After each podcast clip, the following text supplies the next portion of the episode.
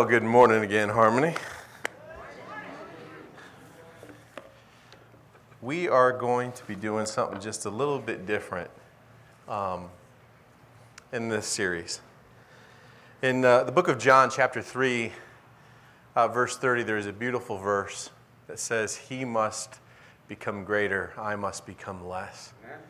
And it comes from John the Baptist, and it's at an interesting point because if you go through the New Testament, what you realize is, is that John's ministry starts before Jesus's. And John grows to great popularity. He has hundreds of people following him and paying attention to his message of redemption and repentance. And so, John, when Jesus first starts his ministry, John is the big show in town. John is this fiery gospel preaching pastor that is strange clothes, eats strange food, declares to everybody that he is different. And people are excited about following him. But John is very clear throughout his entire ministry that he understands his purpose, which is he is the forerunner. He is there to pave the way for Jesus. Amen. Unfortunately, though, for some of his followers, that was a harder message to swallow than it was for John. And so, as Jesus' ministry begins to grow, some of John's followers are like, John, what are we going to do here? People are leaving us to go follow Jesus. How do we stop this? And John goes, We don't. He must become greater, I must become less. Amen. And to be honest, what's beautiful about that verse is it's the truth for each and every one of us in our lives as disciples. As disciples, we really should not be sitting here thinking about what is our legacy what will my name be remembered as? Really, what we should be thinking is, is how do I lay myself in the hands of Christ so that He can use me in the greatest way possible to build His kingdom and to increase His name? That should be the passion and desire of a Christian. Unfortunately, I don't think that's always how we approach the Word. Uh, at the place that I work, when I used to be on the phones and do a little bit of sales, uh, one of the things they would teach you is this phrase called the WIFM. And it stands for What's in it for me? And they said a great sales pitch always gets to the WIFM very quickly. Because if I start talking to a potential prospect about something, but I don't hook them right away about what's in it for them, you're going to lose their attention. They're not going to listen anymore because it's not about them. People like things that are about them. And I think sometimes, in fact, I think most of the time, we do this when it comes to the Word. We read a story, we read a passage, we read something that happens in Scripture, and yes, well, there is a lesson that God has there for us to learn. That is where we always go first. We read a passage and we go, okay, so what does that mean for me? What lesson can I take away from this? What thing can I apply to my life? What step have I learned here? And pastors, we help you with it because, right, we'll read a passage and be like, okay, today's sermon, the three steps to godly prayer. Right? And we, we take some passage that really didn't include you and we make it all about you. Well, brothers and sisters, what we have to be careful about doing that is it misses what the purpose of this book is. The purpose of that book, the purpose of Jesus Christ here, was not to create the best version of you. Christianity is not a self help psychology. God is not sitting here going, My biggest desire is to create the best version of you. God's desire is for the glory of God to increase and for more and more people to know who God is, the love that He has for them, and to experiencing a saving relationship through Him. When you look at those two things, what you realize is, is if you don't have the right perspective, if all you're ever looking for is what's in it for you, there's going to be many a story where you come to the Bible and instead of seeing the surface truth, you're going to throw that aside so you can get that little piece that's for you. I'll give you a regular one. Have you ever heard this, the sermon where it's David and Goliath? And the point of the story is, is that you can overcome your giants? That's not what that story is about. David and Goliath is not about you overcoming your giants. That's not what the story is. The story there is about how God has the power to overcome all.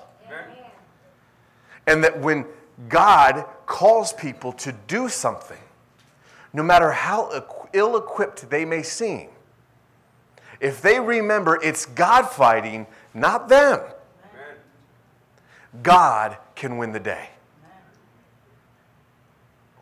And so, really, the glory of that story, the first thing that should hit us is how awesome is our God? Our God can take a 12 year old little boy who has never fought a day in his life, go up against a nine foot warrior that the world has never seen before, and God can use that boy to win. How awesome is our God? Instead, we just slightly, slightly twist it and go, I can overcome anything. It's a little bit of a different message. It's a little bit of a different message. And so, brothers and sisters, what I want us focusing on today as we go through this passage, as we go through this scripture, is I really don't have a lesson for you. My goal for you when you walk out of today is not for you to go, well, you know what? I'm going to start doing these three things in my life and everything's going to be better. Today, I just want you to listen to the story and realize how great He is. Because, see, brothers and sisters, the problem is, is when we turn every passage into a passage about us, what we're still buying into is this idea that I can overcome, that I can defeat sin, that I can save myself, that I can get the victory. And the whole point of the book is you can't. There is no secret well of power deep within inside yourself that you just have to dig down to find. It doesn't exist. If you want to see change in your life, if you want to experience different things, it's not going to come from you, it's going to come from Him. And realizing that it's not that you go to Him when you're at your last straw, it's that you go to Him from the very moment you wake up. He's not a last resort, He's the first option. And so, as we go through today's passage, I want you to have your eyes not on you in this story, but have your eyes on Him. Because, brothers and sisters, the reality is God does not answer every question for us in perfect detail. In fact, the older I get and the more I go through Scripture, the more questions I realize I have. But the beautiful thing is, is I don't have a question about who God is, Amen. how He feels about me, or whether I can trust Him. Amen. And so at the end of the day, those questions don't bug me because I trust that He's got the answer. You know, the biggest example I can give you is I, I have a million questions about what heaven's going to be like. I don't, what age will we be? What will my body look like? Will we eat? Will we drink? Will we have animals? Will we play games? Will there be entertainment besides worshiping God? Will we have jobs? I don't know. I don't know. But you know what? I also don't care. Because what I do know is, is the person that I love the absolute most and the person that I trust more than anybody else has said, here's what you need to know about this place. I'm here, and I've made it perfect for you. So that's enough. That's enough. And in fact, the questions actually create excitement. Because now that I don't know all the details, I'm kind of really excited to see what's it going to be like when we get there. How many wonderful and awesome things am I going to be experiencing that I went like, I never dreamt it was this cool. But I have that because when we've gone through the Bible, not everything has been about me. It's about falling in love with Him. Amen. It's about realizing Jesus is amazing. He's awesome. He's beautiful. He's wonderful. He's, he's amazing. And so, brothers and sisters, I think my biggest hope as we go through these stories over the next few weeks is that you will change your perspective just a little bit when you read the Word. We so often will read a story about Jesus doing something absolutely amazing, and we blow by the point that, wow, Jesus is an amazing human being. In this moment, he showed unbelievable love and power and self discipline and courage and compassion. We, we, we, we just drive right by all that and go, well, really, this is about how I should pray.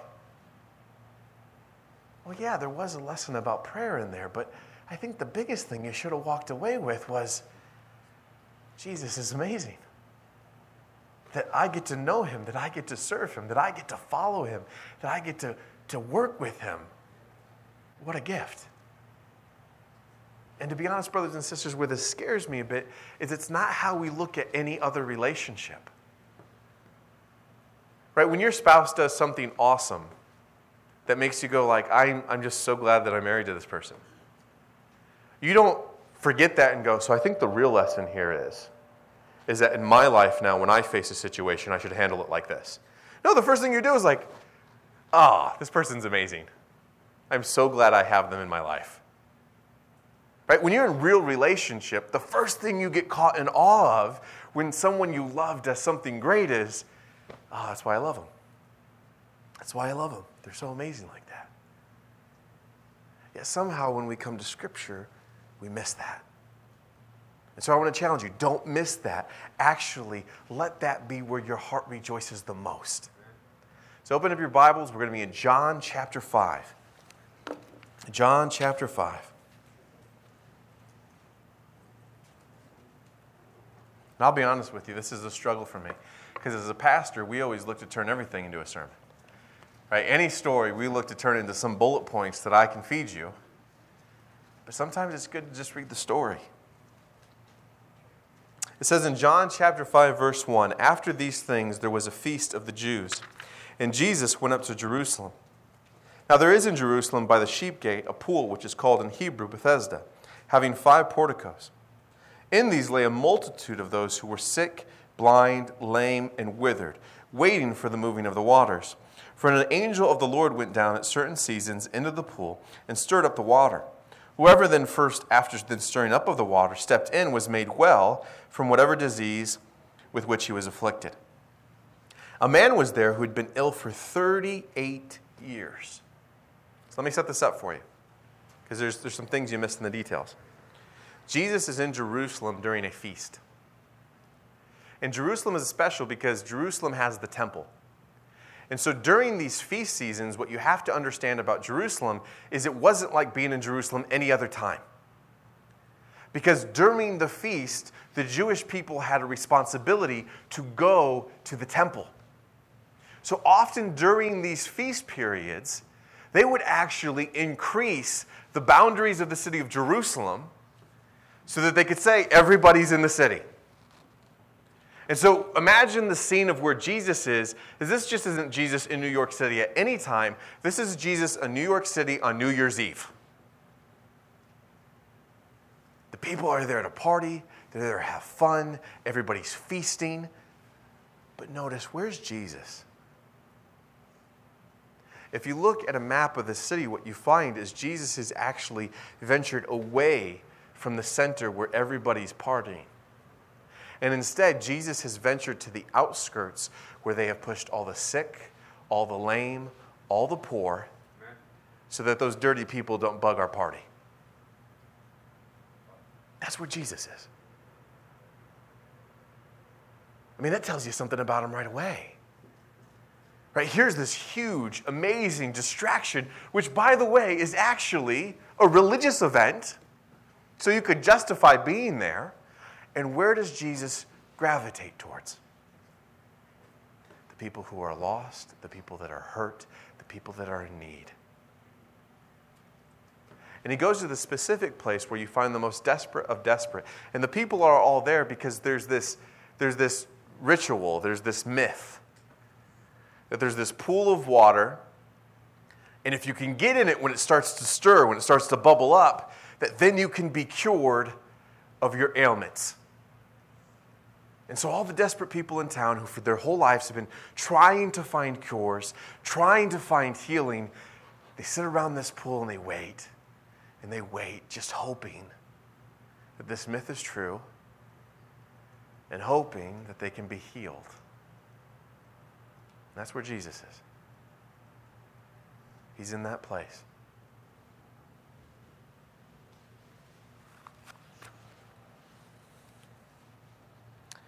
It says in verse 6 when Jesus saw him lying there, the man who'd been ill for 38 years. When Jesus saw him lying there and knew that he'd already been a long time in that condition, he said to him, Do you wish to get well? The sick man answered him, Sir, I have no man to put me into the pool when the water is stirred up, but while I'm coming, another steps down before me. Jesus said to him, Get up, pick up your pallet, and walk. Immediately, the man became well and picked up his pallet and began to walk. Now, it was the Sabbath on that day. So the Jews were saying to the man who was cured, It is the Sabbath, and it is not permissible for you to carry your pallet. But he answered them, He who made me well was the one who said to me, Pick up your pallet and walk. They asked him, Who is the man who said to you, Pick up your pallet and walk? But the man did not know who healed him. For Jesus had slipped away while there was a crowd in that place. Afterward, Jesus found him in the temple and said to him, Behold, you have become well. Do not sin anymore, so that nothing worse happens to you. And the man went away and told the Jews that it was Jesus who made him well. So, a couple other things to give you context. The Sabbath, the holy day, God gave a commandment that we are to rest on the Sabbath. But what the Pharisees of the time had done is they had built another fence of rules around God's rule of working on the Sabbath. I've explained this one before you. When I was in uh, high school, I, I had a curfew of midnight. But because of how disciplined my family was, if I would even cut it close to midnight, I would get in trouble. So, what I started to do was if dad said curfew was midnight, I would just reduce that time by 30 minutes. So my buddies would come pick me up and they'd be like, we can be out till midnight, right? And I'd be like, nope, I need to be home at 11.30. That's my curfew. And they'd be like, no, but your dad said midnight. Nope, I am not playing around with midnight. I'm not rolling in at 11.58 or 11.55. I will be there at 11.30. So it's very clear that I am respecting the curfew. So, not a bad philosophy, but the Pharisees had built this out to an unbelievable extent. I mean, just to give you an example, right? Women were not allowed to look in a mirror on the Sabbath.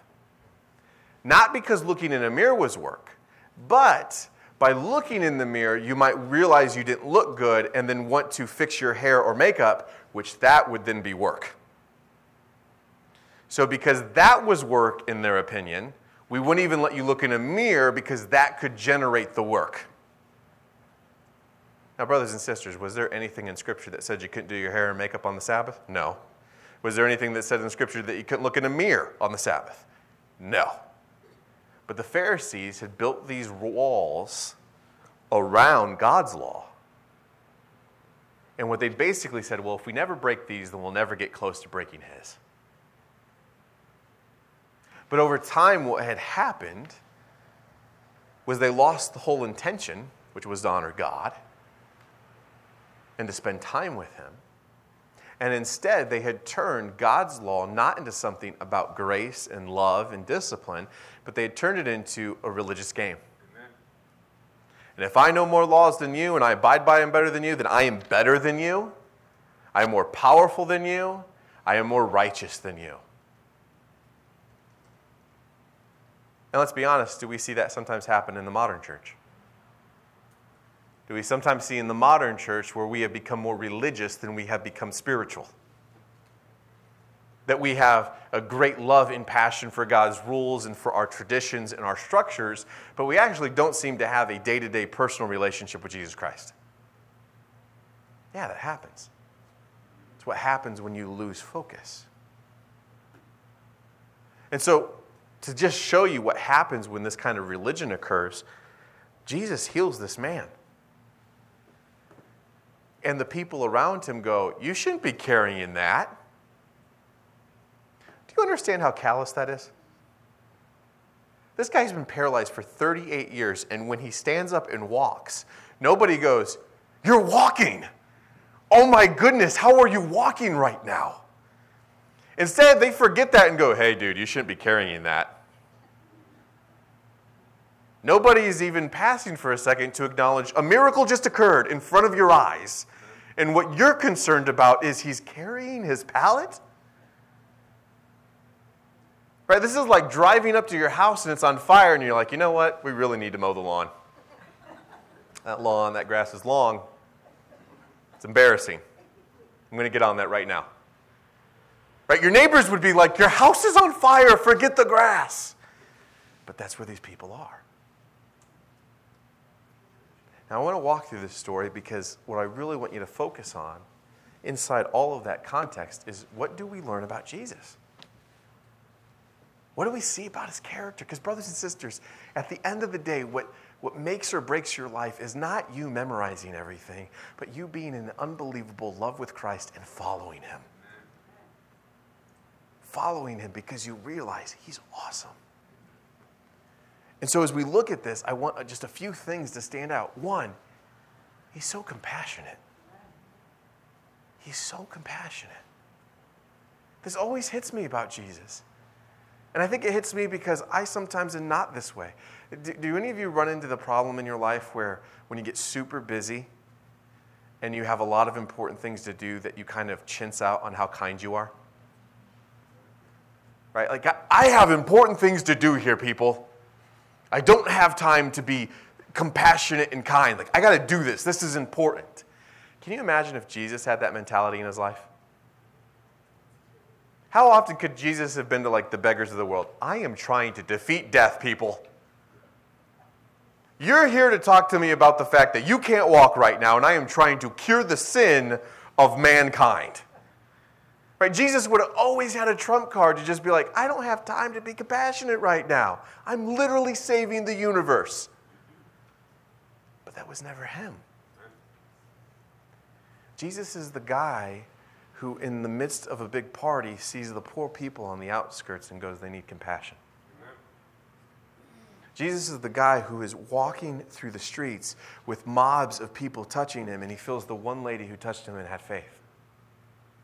Jesus is the guy who's preaching to thousands and sees the little guy in a tree and goes, I need to talk to him. Jesus is the guy who preaches a sermon to 15,000 people, and at the end of it goes, You know, they're far from home. They're going to be hungry today. We got to take care of these guys. He was always so compassionate. His love for people wasn't love for people as the group, it was love for individuals love for each individual soul that was present.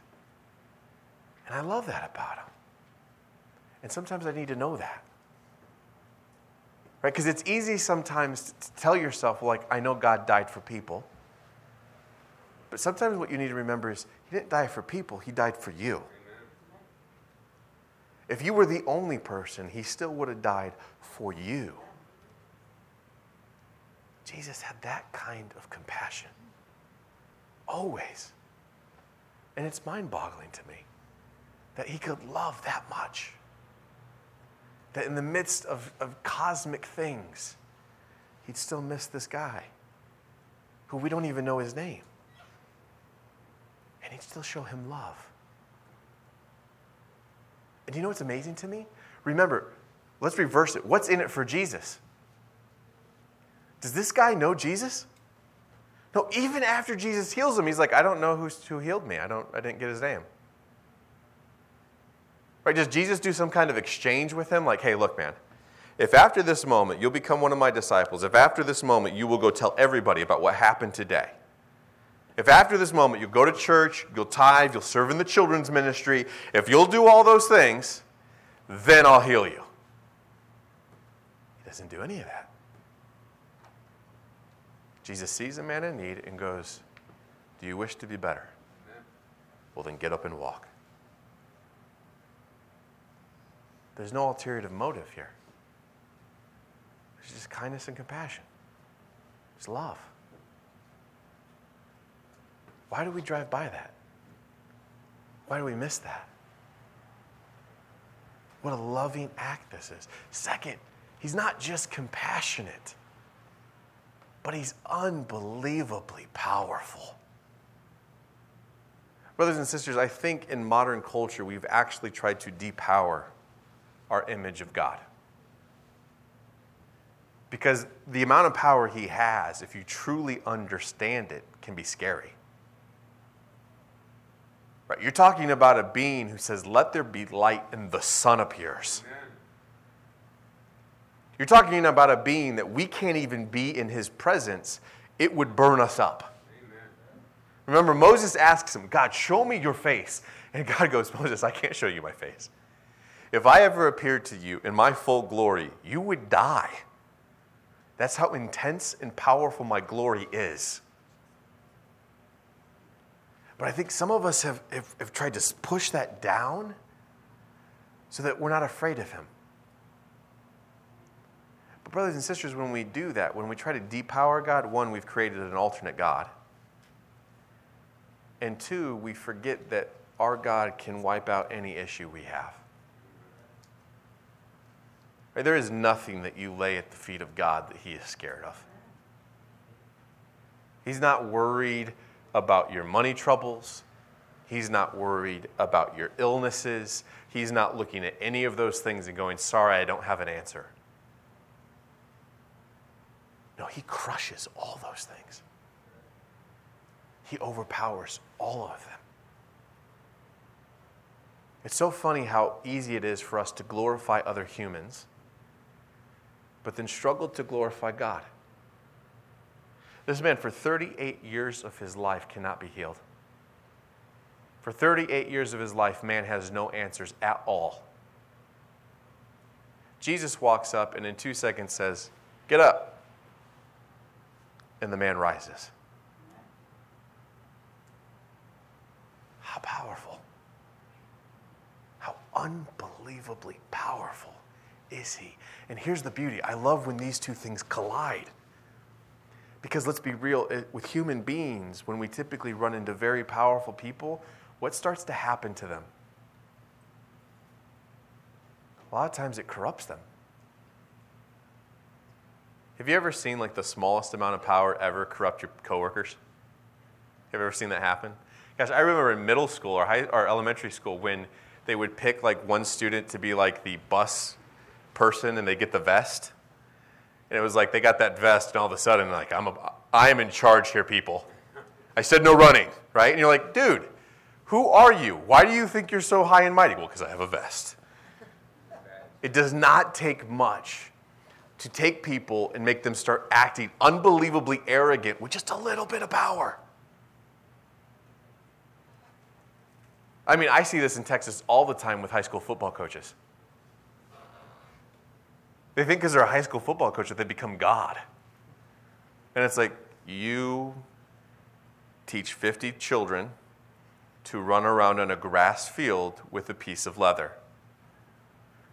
You are not more significant than any other individual at this school. In fact, we would argue that you probably are wasting a great deal of their time learning to run on a field with a piece of leather. But man, you give them a headset, you give them a whistle, you give them those young men looking at them, and all of a sudden, they're better than everybody else. Jesus has unlimited power. Yet he's still the guy healing the beggar. Amen. It's this beautiful, beautiful combination of unlimited power with pure and selfless love and it's awesome. Like, you ever want to know, like, why I'm willing to just follow him and I do not want to lead myself and why I'm so excited to be his slave? It's because of those two things. I am following the most powerful being in the universe and he's perfect. He loves me better than I love myself. I don't want to lead myself. I want to follow him. And how beautiful that these are perfectly balanced. The power doesn't corrupt, and the love doesn't make him weak. Amazing. It's amazing. So not only is he compassionate, he's powerful, but he's more than that, he's bold. Amen. And honestly, men especially, I want you to listen to this. Men especially, because I don't know what's happened, but in the modern church, I think the message of the church has given men is if you're a good Christian man, be a nice guy. Which isn't a bad thing,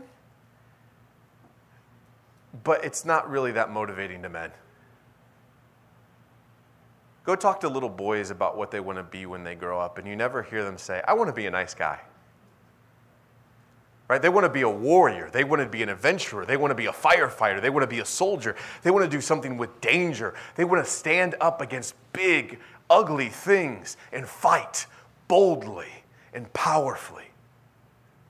They want that adventure in their lives. And I think a lot of times we take those little spirits, we throw them into church and we go, shh, sit here, be quiet, and be nice. And I think that's why you look at so many churches and there's not any men. It doesn't feel like they're there to become what God made them. It feels like they're come there to restrict everything in their lives. And we do this with Jesus a lot. Just like go Google images of Jesus, and you always get Jesus with this beautiful perm, and he's petting a sheep, right? Or hanging out with kids, right? You always see those pictures. And trust me, we just talked about it. This guy is unbelievably compassionate. But he was a rebel. Amen. And he was bold and he was in your face. Do you think he didn't know it was the Sabbath? You think he didn't know the Pharisees were watching what he was doing? Amen. You think he didn't know that he could have waited one more day or come one day earlier, done the exact same thing, and ruffled no feathers? I don't think it's an accident that's the Sabbath. I think it's on purpose that it's the Sabbath. He's sending a message to these men Your hearts are so dark. You don't rejoice in love. You don't rejoice in goodness. You only rejoice in your laws that lift you up. You've ignored my God. You've ignored the people. You've ignored their hearts, and no more. No more will that happen. Boldly, he goes down there. Boldly, he heals on the Sabbath. And boldly, he does it in front of everyone because he's not afraid. This is the same Jesus that clears the temple. And so, what I want you to see is like, what we struggle with Jesus is he's this dynamic personality that doesn't easily fit into one box. Right? Like, we like people to be like TV show characters. Well, that's the funny one. That's the smart one. That's the logical one. That's the this one, right? And we like you just to stay in those boxes. It's confusing to us when the really funny goofball starts to say something unbelievably deep. We're like, wait a minute, you don't do that. Why, why are you talking about that? That's not your role. Right? We don't like things that are easily contained. Jesus is without limit, just like his Father God. And so, what tends to happen is we pick that one lens that we like the most. We pick that one lens that makes us feel the most comfortable, and that's how we try to make everything look. And we all like the comfortable, compassionate, loving Jesus, right? The shoulder to cry on. We like that Jesus. That's an easy, safe, non threatening Jesus. And so we lean on that.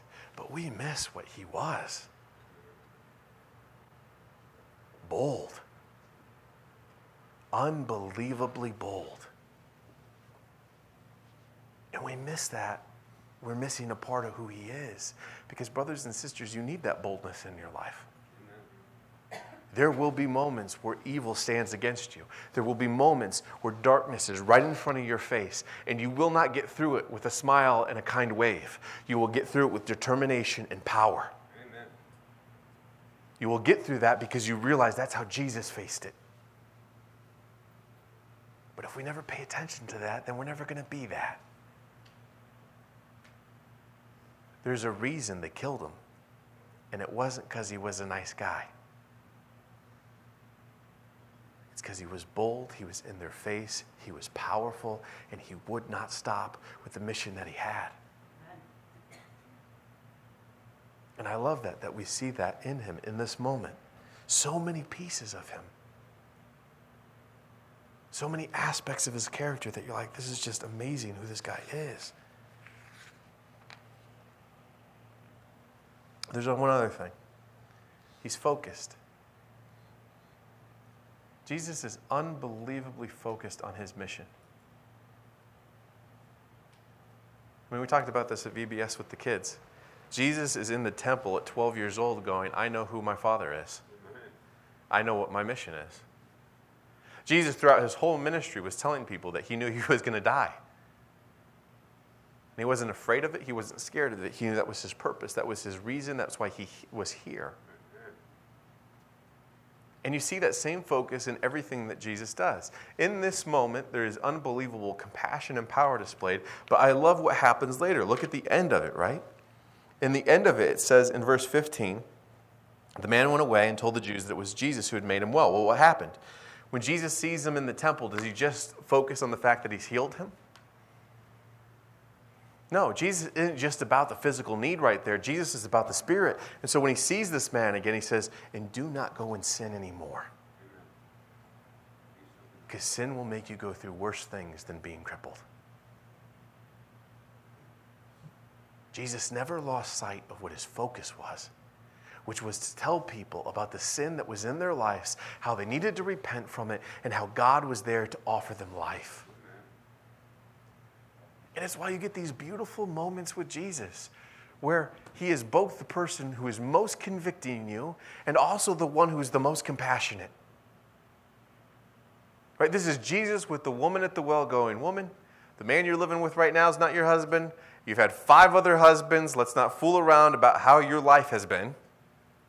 But also, by the way, I offer you water that will thirst your spirit like nothing else. He can both call you out in what is the most socially awkward and offensive way possible, but then offer you the most loving and gracious thing anybody ever could. Because that's who he is. Right? There's some of us, right? We, we would do the good deed and go, well, I think that shows them the love of Jesus. He's like, no, I'm really going to make sure they understand what this is about. This isn't just about me meeting your physical needs. You need to give your sin up. That's what I need you to turn from. He never loses sight of why he's here. And in that, there's a great beauty because remember, in being here, he's serving his father. Like I see some people when I use the word slave or talk about being a servant of God, they're like, why, why do you push it that far? Right? Isn't just enough to believe? No, I don't think it is. And I didn't see it in his life either. The Bible tells us that Jesus is God. Yet Jesus understood from the moment he came to this earth, he was doing the will of his Father. Even though he's equal to God, he still realizes, I am here to do what Father has asked me to do, and I won't lose sight of that. And no matter what pain, no matter what hurt, no matter what difficulty I have to go through, my love for my Father is such, I will do those things to show him I love him. That's what I love about him. Jesus has never asked a single thing of you that he wasn't willing to do himself or do more. Be a servant? He was a servant. Give your life? He gave his life. Love your enemy? He loved the people that murdered him. He's amazing. He is truly, in the real sense of the word, awesome. We use that word all the time now. I'm actually really bad at that. I'll use awesome for things that are completely not awesome. But he literally is that kind of awe inspiring. He's that kind of person that it just takes your breath away. And what I want you to see, brothers and sisters, is I don't know why it has become our habit, but so often we read these stories and we somehow drive right by what an amazing person he is. I mean, brothers and sisters, there was probably five other ways I could have taken today's this passage and turned it into a different kind of sermon. I could have turned it into a sermon about being patient, about how you can suffer through your pain and through your hurt, but if you are faithful and you will wait, eventually God will be there, and in God's timing, He will do what He needs to do. But that's not really what I see when I read this story. I see awesome Jesus. I see a story that reaffirms why I follow Him. I see a story that reaffirms why I love that person more than I love my wife and more than I love my children. Amen. I see a story that reminds me why I'm willing to wake up each day of my life and go, I will not lead myself today, but I will follow him. Because he's this. He is this perfect, compassionate, loving, bold, powerful, and focused person. And I love that. I absolutely love that. Brothers and sisters, let's pray. Heavenly Father, we thank you for your Son, Jesus. He is everything and more than we could have ever dreamt of or wished for. He is perfect in the truest sense of that word, and He inspires us with who He is, how He loves, and the power that He displays. Father, I pray more than anything today that we are just awestruck with who you are and who your Son is. That, Father, for just a moment, that we will forget the burdens on our hearts and on our souls, and that we will just sit there basking in the glory of you. That we will take our eyes and we will look upwards and realize that you are awesome and that we get to know you and love you and serve you is a greater treasure than anything else this earth could ever offer us. Father, thank you for being in our lives. Thank you for your son, Jesus. And in his name we pray. Amen. I'm going to ask uh, Brother James uh, to stand up at the back. Um, I'll be up here in the front.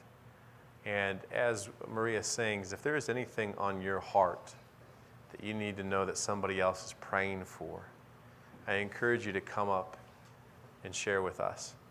And as always, if you don't feel comfortable during service coming up, seek us out after. We are always here to pray with you. We are always here to talk with you. We're always here to help you along your journey. Right? If you'll please stand and turn in your hip, page 307, page 307.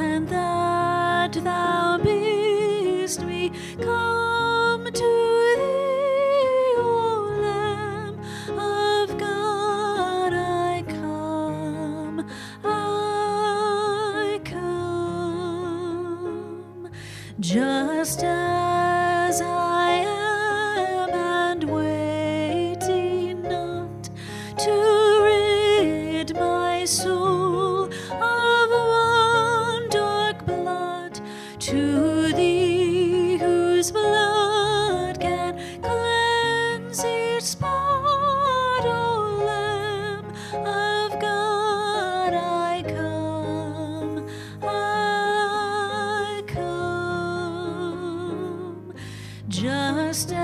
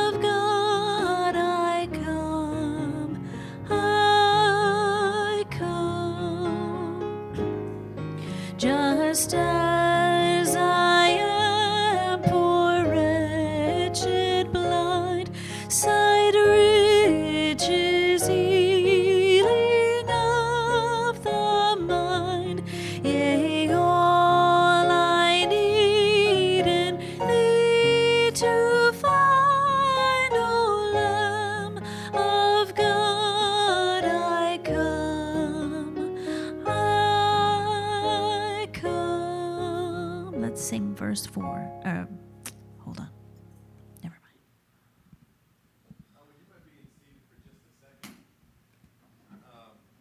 mind. I feel like as the church grows, we have more and more weeks where we both get to see the unbelievable joys that we get to share as a family, but also then the great sadnesses that we also get to share as a family. And this week was one of those weeks. It was a week where throughout the evening we were blessed to see little children uh, joyful to be in the Spirit, joyful to be singing to the Lord, joyful to be uh, worshiping in God's house, joyful to be in His Word, and that was such a, a fulfilling thing. It was also a week, though, where we had to say goodbye to our brother John and, and to deal with that grief that we go through when we know that, while our brother is in heaven, we no longer get the joy of seeing him from day to day or week to week. Um, I just want to thank one everybody in the church for the way you guys showed up this week. Uh, this church always steps up, and everybody always finds a way, whether it's through prayer, or through yard work, or through food, or through whatever. They find a way to help us do what needs to be done. And this was a week of unbelievable work, but so many people stepped up for that. Uh, Miss Lily, John's mom, asked me to share this card with you. And uh, so let me go ahead and read that. It says, Thanks to everyone for the beautiful flowers, to each one that provided food, the ladies that served it, to all who cleaned up afterward, and a special thank you to Brother Luke for the great tribute to John, Maria for the music, Justin in the sound booth. We were so blessed to hear all the good things said about our son and our brother from his loving family. And so uh, his family greatly thanks you uh, for everything you did. I can tell you that uh, John, whether he knows it now or we'll share it with him when we're there, he will love the fact that he had jungle decorations up for his funeral. He will love that I think he had probably the best music I've heard at a funeral. And he will also love that the word fart was used twice during his funeral service. you will get a huge kick out of that. Uh, so, whether he got to see all that this week or we will share that with him when we get there, uh, I know one day that is going to bring a great smile to his face. But I encourage you to remember we're not here just to be worshipers, we're here to be family. And it's in these moments that we get to share each other's joys and we get to divide each other's pains.